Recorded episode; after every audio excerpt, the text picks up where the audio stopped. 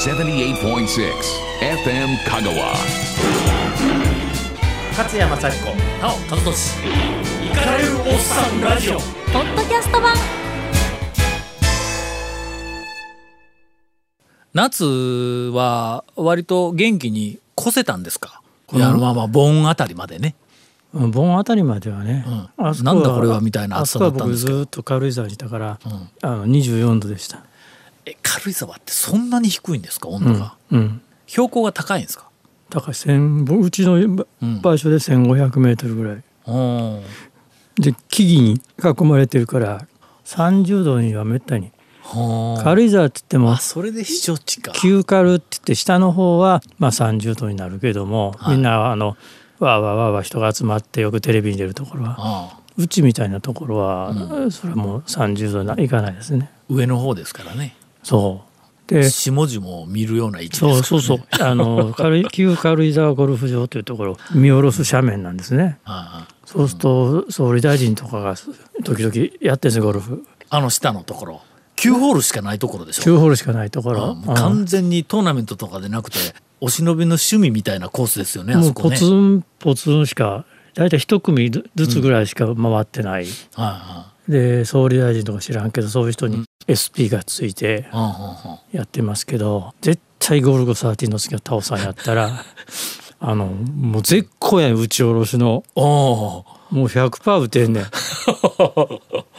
ゴルゴ13やったら。うん。だからゴルゴ13のぐらいの、あの大規模なあれになると、そのために家建てるんですきっと。和也さんのとこみたいな。うん、そうそう。土台からしっかりしたやつを。うん、それであの最後のところは「そういえばあの人を何年も見ないな」って言うと大体オチになるでしょ？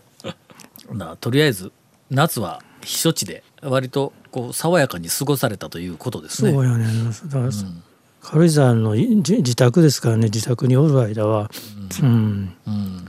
しかもね、車持ってないのでそこでは。まあ、はい。他は持ってないけど買い物に行けないのでうん車で20分ぐらい行かんとスーパーないですからほとんど絶食してたんですよね。ほう。うん、だから今体具合が悪いのはうん。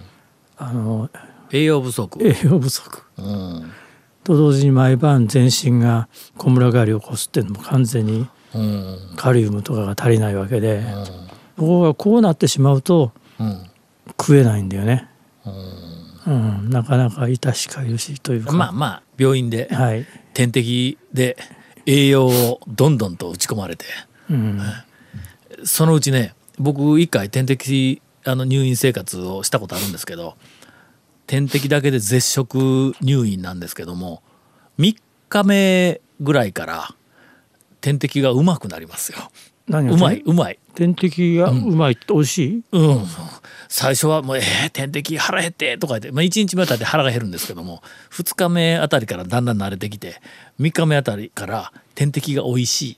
ああええわなんかね、あおマウンテンデュー入ってきよんちゃうかみたいな感じのね、うん。で栄養がちゃんと入ってきますからね。ねえ。うん。そのうち、あれ家で出てくるようにならんやろか？そしたら、うん。ちょっと冷蔵庫から出してきてシュッとやって。勝也さんはちょっと違うもん打ちそうな気がするけど。やめなさい。あのほら糖尿も末期的になってくると自分で注射打ちますからね。あ僕も今自分で打ってます、え？ここの病気じゃなくて感染という病気にななりましてね。ん何ですか？感感染って言ってはい。難病なんですよ、はあ。あの全身にこう斑点が出るという病気なんですけど、はでこれでコセンティックっていう病あの、まあ自己注射なんですよ。は今の自己注射ってこうやってやるんじゃなくてあはこんな筒みたいなものをプチッと腹に刺して、いうん。まあ、2本刺すんですプチッて刺して、うん、というやつですけど。あんまり痛くないんですか？全く痛くないですね全く痛くない。どどどどういうこと？けど痛くないっても刺すわけでしょ？うん刺すけど針なんか例えばすっごく細かったりしてうん。最近の注射タオさんそもそも痛くないですよ本当に。そう、うん。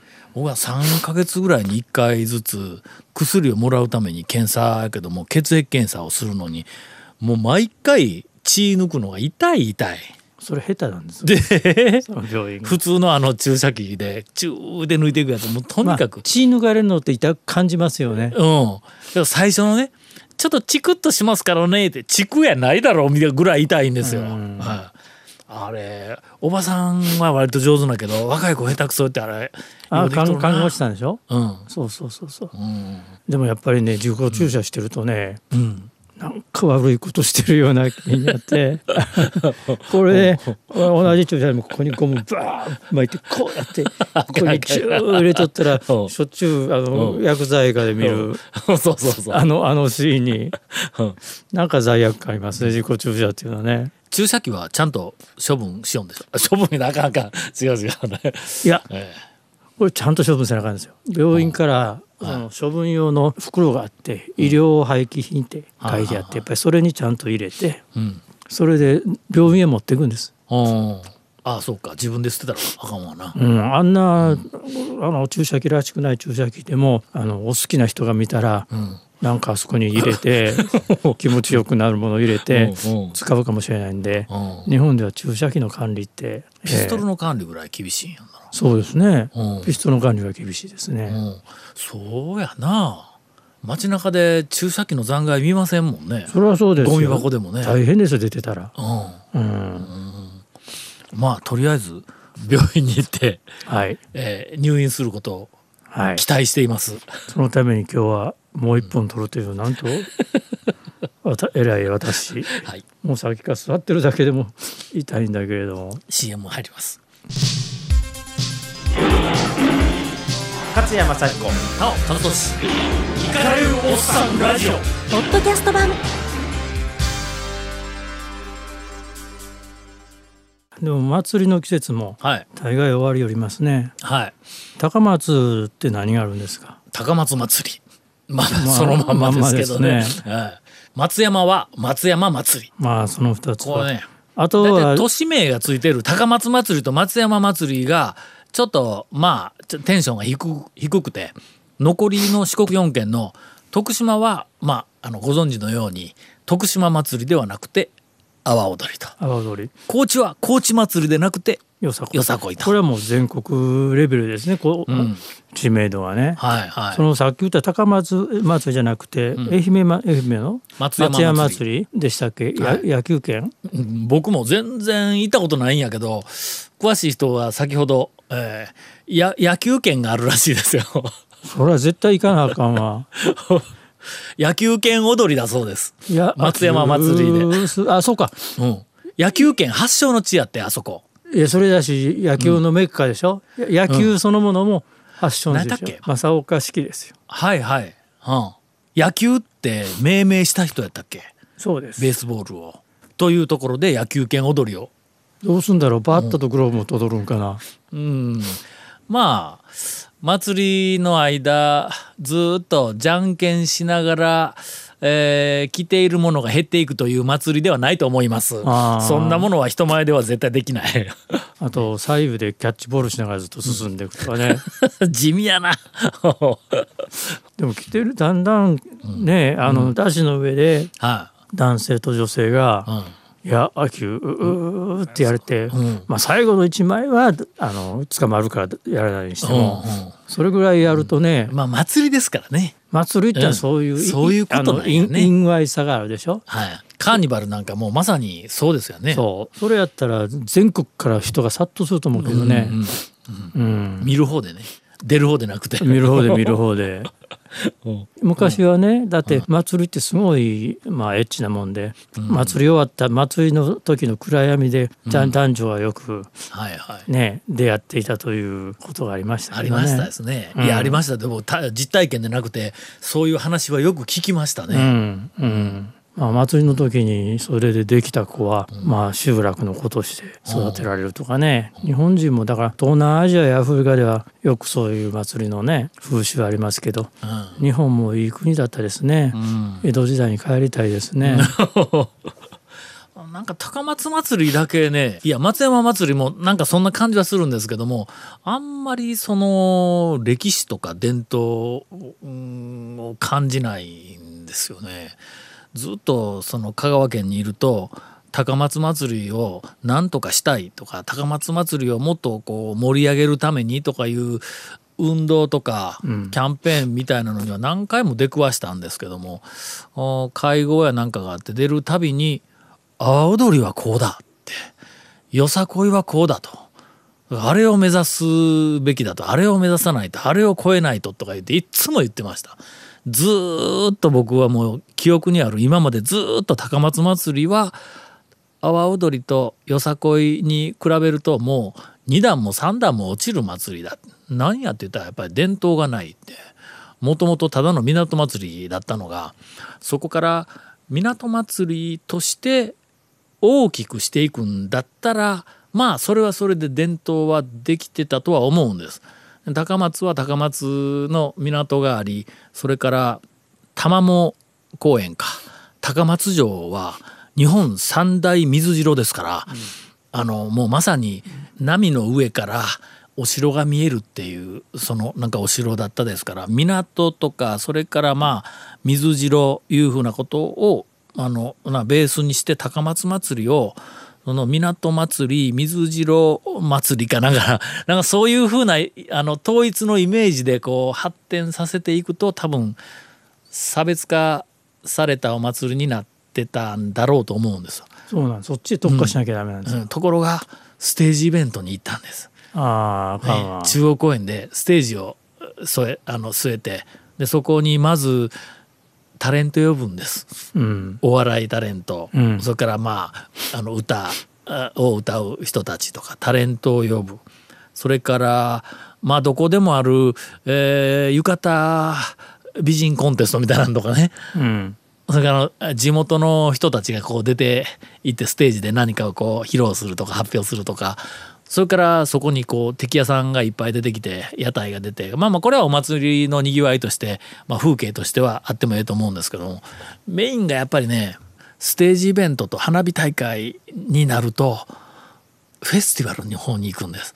歴史伝統の差別化されたよそにはないっていうその祭りの方向でなくてなんかフェスティバルに行くちょっと今今ふと思ったぞステージイベントって高松香川ならではかな。やたらとその中の行政がやる、えーイベントお祭りいうのはステージまずありきっていうなの。こっちでは常識なんやけど違うんかな。普通いろいろあるでしょ阿波踊りステージイベントでないよなメインな。ないです。よさこいもメインステージイベントでないですよね。ないですステージイベントなんて後ろの人見にくいし、うん。一番面白くないよね。高松祭りはまずステージやね。うん。でステージをどう埋めるかですよ、それから僕は拓磨やけど拓磨ステージやね。丸亀もステージや。まずステージを据えてそこをどう埋めるか。観音寺もステージだ。ああほらほらほらステージでしょ、万能公園のオープニングの時「お俺ステージや。俺ステージイベントを丸一日埋めてくれ」言われてうどんを選手権やったんや。香川県ステージありきなんや。ひょっとしたらそれ一つの業者がステージを使い回してるんじゃん。ななんだろうね。ステージって楽なのかね。ほんまですね。うん。それで特徴がなくなっていきよんか、県民の人もそれに飼いならされてきて、うん。慣れてなんますかステージあるから行こうかみたいにうんなるんでしょうね。ありがとうございます。これちょっとあの学生稲子軍団を使ってうん全国の祭りにステージがありやなきやを調べさせよう。あのね あのステージだと出演者と客とはもう完全に分断されたでしょ？見る側とね、うんやる側とね。うんだけど他のま祭りはもっと距離が近いんですよね。はいは阿波踊りにしても何にしても。いはやっぱあれが祭りの。良さでしょ？阿波踊りなんて本当に左右うわっと人が並んだ狭いところをはいやって踊って通っていくうん。あそこも特にその総踊りだけですからねあの桟敷はねそうそうの他街中ではもう本当にもう客と一緒になってわーって踊ってますからね。そううん総踊りやってああやってステージで向かい合ってるのとちょっとまた違ううん、ステージではいかんわあの感じは出ない。あの近さがあるでしょ？はいはい。うん、ところがなんか阿波踊りえらいことになってるみたいで。あれ何分裂しちゃったの？うーん。まあちょっと僕がかじり聞きしたところによりますとまず最初に、えー阿波踊りのあの主催をしているなんか実行委員会みたいなところが、えー累積で4億円ぐらいの赤字をずっと溜め込んでてこれはもうどうしようもないぞということで破産宣告されたそうです。多分破産宣告いうことは何やろ裁判になったのかな。まあとにかく破産したら今度、えー、と主催がいなくなりますよね。うん。それはの時祭りの多分数ヶ月前だと思うんですが。で実行委員会が破産をしたら、えー、とどこか祭りをちゃんと阿波踊りを主催するところが代わりに出てこんかったら主催できんので言うて多分えー新しい実行委員会を作ってそこに市長が委員長か何かに入ったんです。しかしあんなもん、うん祭りの実行委員会はすごいうん緩い組織なのに、まあ、はいはい。破産なんかするんだねうん。宣告されたわけですわ。自らでは多分ないと思うんですよ。その裏にもちょっと陰謀視がうん。するな、うん。えーっと4億累積赤字で、えーまあ普通の会社でいくと仮に累積の赤字が4億あってもその返済をする相手あどこから借りとんやろ4億って。銀行かな。まあ大抵銀行でしょうね。うん。銀行が「ああええよええよ待ってやるぞ」って言うたら倒産絶対せんのですよ。うん。けど倒産したでなくて破産宣告やから。もうもう先がその先行っちゃってんだね、うん、どっかが多分もうお前んとこやめろ言って返せんだろ言ってなんか言ったような気がする。というのはやっぱり潰そうと思った人間が絶対いますいます、裏におるでしょ、うん、潰そうと思う人間が誰もいなかったら破産しないです。宣告絶対する銀やつもいない。銀行なんて、あの下手したら主催者に入っていて、はいはい。地元地元のね、うん。本当に名物なんだから、はい。あのだけどあれだけの人数入れ込みがあって、うん。観光客来て、はい。そこら中で金を落としてななんでそんなことになるのかっていうのは、ほんでねその流れとしてまず最初の実行委員会が破産して4億ぐらいの赤字、えー累積の赤字がたまったままで新しい実行委員会ができましたと、うん。新しい実行委員会の委員長は徳島の市長さんらしいですわ。うんうんうんうん。でまああの他にいろんなメンバーもおるんやけども。すると新しい実行委員会は4億の赤字を解消する新しいまあビジョンを出さないからですわね。そうだね、うん同じことやってたも同じだもん、ね、同じからね。するとね、まあ僕やまあ会社しておりましたからちっちゃいけど、普通に累積の赤字は累積であります。ということは、まあ単年度で黒字を出して4億をこう返済をしていかないかん。うん単年度で、えー、と5000、まあ例えば5000万単年度で利利益を出したら4億8年で返せるけん。うんまあまあご5,000万ぐらい利益を出す計画を立てます。すると今まで1年間に、えー収入がいくらあって支出がいくらあってなんぼ赤字っていうことがずっと続いてきとったはずなんや。うんならそいつを解消するためには売り上げを伸ばすいうのと出ていく経費を下げるいうのと、うんえー作戦が2つうん。あるんです。で、えーと今回のニュースを見よったら経費を下げて利益を出すっていうふうな話は、えー聞こえてきませんでした。うん。この間ワイドショーみたいなやつをたまたま見たら市長が出てきてえらいタレントが攻め回ってましたけどけ経費削減とか経費の話はあんまりしてなかったと思う。そこやらなあかんぞと思う。思うんやけども。それが今度もう一つの売上増に関しては市長が総取りを一箇所であそこでやるのをやめてうん桟敷のところでね、あそこでやるのをやめて踊りの人気連を、えーといくつかの会場があるらしいんですけどもその会場分散をしたらそれぞれのところの席も売れるんではないかというふうに思ったらしいですわ。でそれで全部が一箇所に集まってやるっていう総踊りをやめると。ほんで分散させるからあちこちの県も売れるようにするっていうふうな作戦を取ったらしいです。ほんならその踊りをする人たちが今までずっと,、えーっと最後総踊りで一箇所でテレビもいっぱい入ってあの桟敷のとこでわーってこう踊りよったのにそれを中止して分散させるとは何事やと我々はあれをやりたいんだみたいなことで対立が起こってほんであの別のところで俺らはやるみたいな話が出たりとかで大揉めに揉めたと、ひょっとしたらじゃあ分裂するかもしれない。うん、かもしれないと。というのが大まかな流れです。そう総取りのスタンドなんてうん、めっちゃ安いよあんなもん。うん あれ業者が組み立てるだけでしょ？うん、いや結構なお金なんか予算取ってましたよあのね2年ぐらい前の決算書見たんですわな何でも見るねと。ネットにあるあるからね。決算書って会社だろうが行政だろうがいろんなその組織だろうがかなりそのネットの中に公表されとんですけども、うん。決算書ってそこで何が起こっているかっていうのものすごくよくわかりますよ。あの前回もや言ったよねその話ね、うんうんうん決算書こそはい。読まれるべきだってね、はい、あれあの監査役がグルになっているか監査する人が、えー無能かこれ以外はあの決算書ってもう本当に何が起こっているかの、うん日記帳みたいなもんですわ。なんで見るのかなと思うんやけどものすごくあれは分かりやすい。でそれ見るとね2億7,000万ぐらい1回の阿波踊りに収入があるそうです。これはチケット収入とか広告収入とかまあいろんな収入だと思うんですけどその実行委員会自体にし収入が2億7,000万ぐらいあって2億8,000万近く支出があるんです。うんほんで1,000万とか5600万とか言って赤が出ていくんですよ。それが何かあの桟敷やなんかの補修がある言ったらちょっとまとまってまた赤になったりとかそれがずっと溜まって4億ぐらいになっとったらしいんですけどもあの戦略としたらまず最初に経費が2億8,000万もいるのかっていうようなことで経費項目を全部こう洗い出したらなんとなく2億8,000万も金がかかるっていうのはどこにかかるんかの分かるようになりますやん。誰も公表しない調べない。ああのなんかワイドショーで散々なんか攻め回りよったけどちょっと決算書の支出項目見ろや言うてほんで僕ちょっと見たんですわ。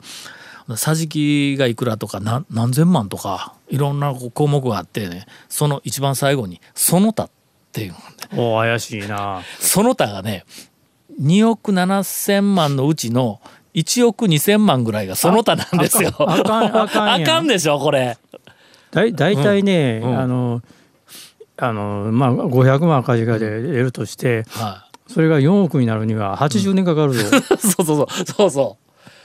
あ単純計算してもおかしいな。あれもうほんまにあの支出の方の数字がまずおかしい。で誰も気がつけへんの、うん、だって新聞でも僕全然そんな話読んでないしネットでもパラパラぐらいしか見んけどもなんかその支出項目の内訳あんまり見たことないしテレビでもなんうん。かその辺ついたの全然見たことない、あれ誰かちゃんと見たらええんですわ。あのその他の中身はとりあえず見ないかんこれ市も絡んでるんやったらはい。ちゃんと会会計して調べて、うん。あの市議会市議会やらないかんよね、はいはい。うん。多分まあこんな騒ぎになったから第三者のまあしかるべき俺人たちが、ねうん調べとると思うんやけど、最近はあのすぐに第三者委員会してい、な んはいはい。はいはい。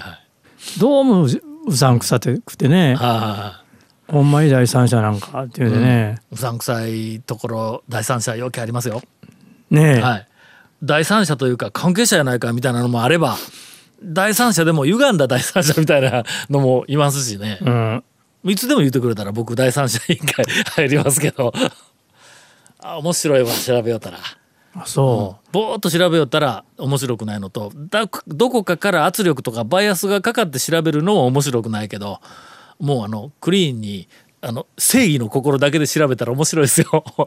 う うちの東京のうどん屋は大丈夫やろね。大丈夫です。決算書ちゃんと見てる。はい。私が一時見よった時にはあのいろんなその監査の方とかもうこれ言うてええんかいな、うん方がねちょっと税金対策としてなんかこんなみたいなとかあんなみたいなといろいろこう言う言うてきよったのを、も商売やからねそれが、うん、僕は全部揉め事のないようにしてくれって、一切不正はやめてくれ、あるいはグレーもやめてくれ、あ不正になるかもしれない。悪意を持ったやつが突っ込めば不正というふうに見られても仕方がないというふうなことはもう一切やめてくれ言うて全部クリーンにしてやりますから。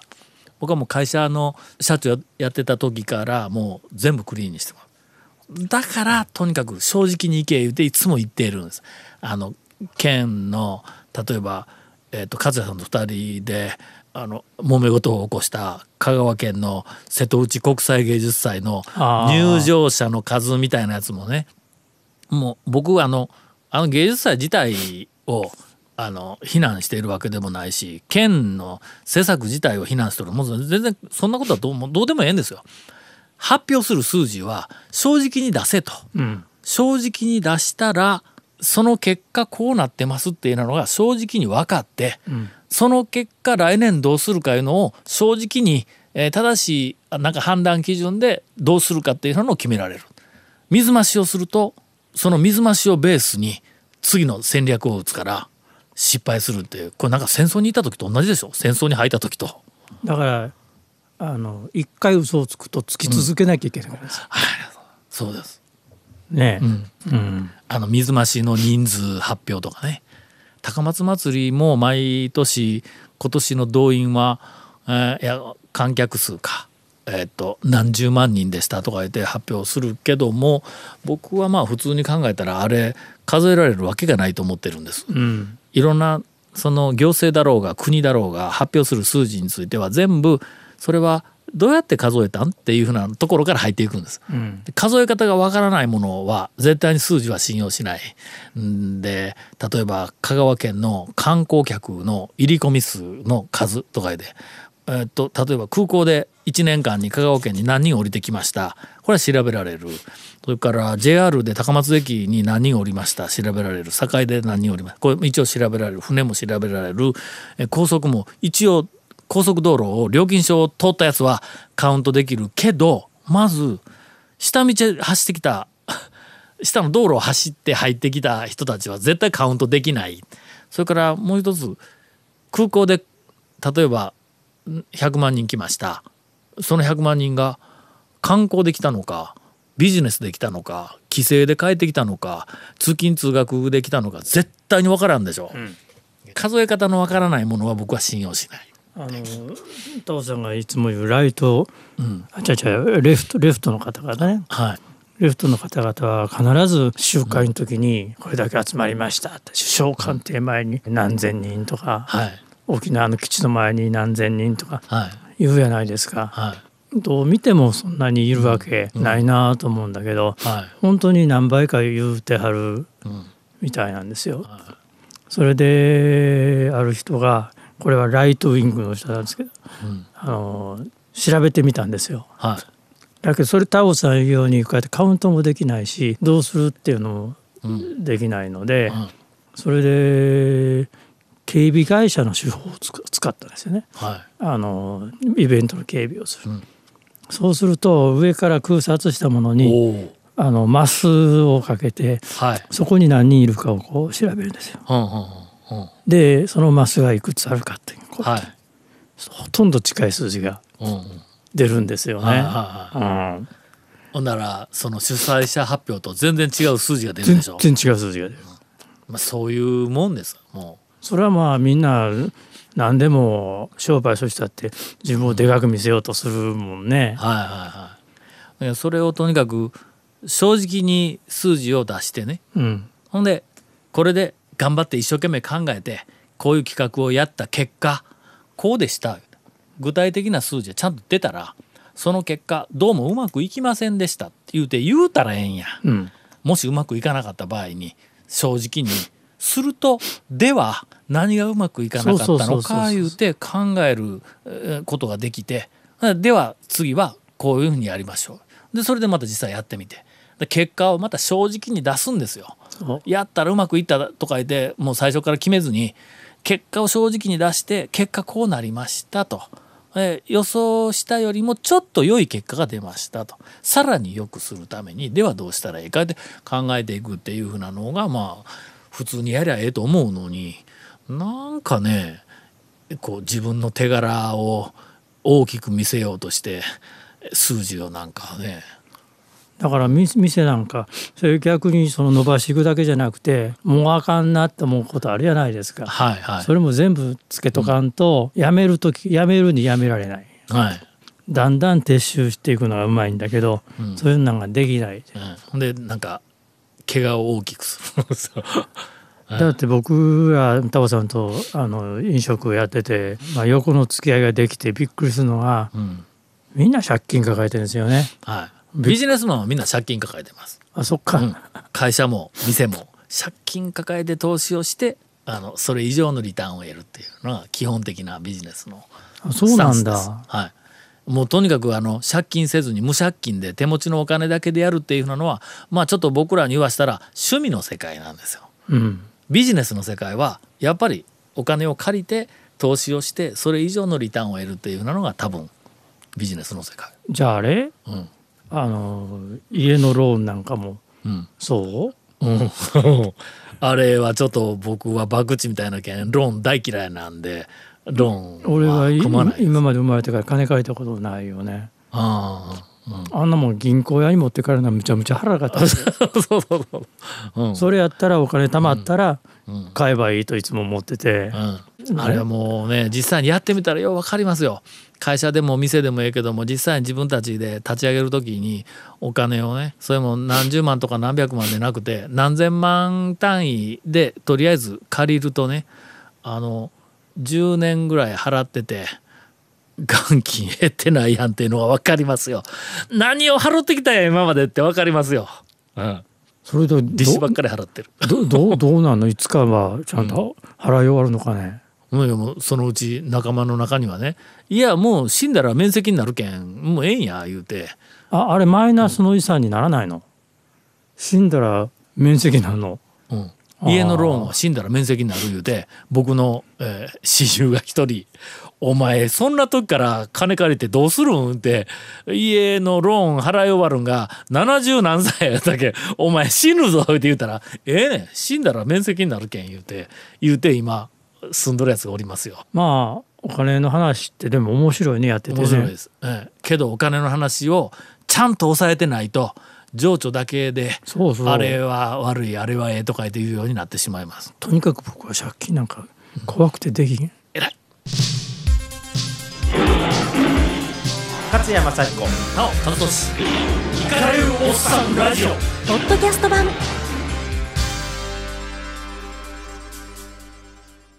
エンディングだそうです。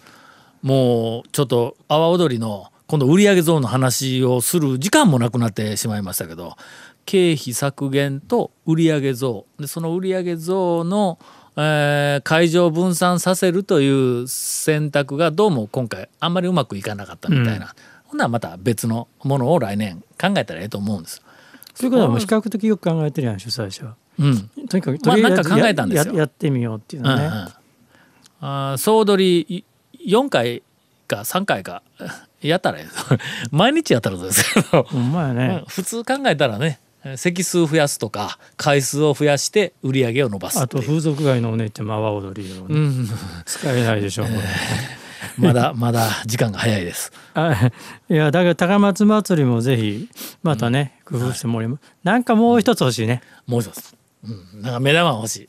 もううちこれがあるんやぞって言えるような、えーコンテンツが欲しいですね。あの踊り手の何人かはうどん食ってるってどうですか？讃岐うどん温度いうのが一回できたんですよ。あそう。えーちょっと恥ずかしかった。また聞いてみたい。はい。勝山幸子なお金俊イカれるおっさんラジオ。ポッドキャスト版イカれるおっさんラジオは FM 香川で毎週日曜午後6時から放送中。78.6 FM 香川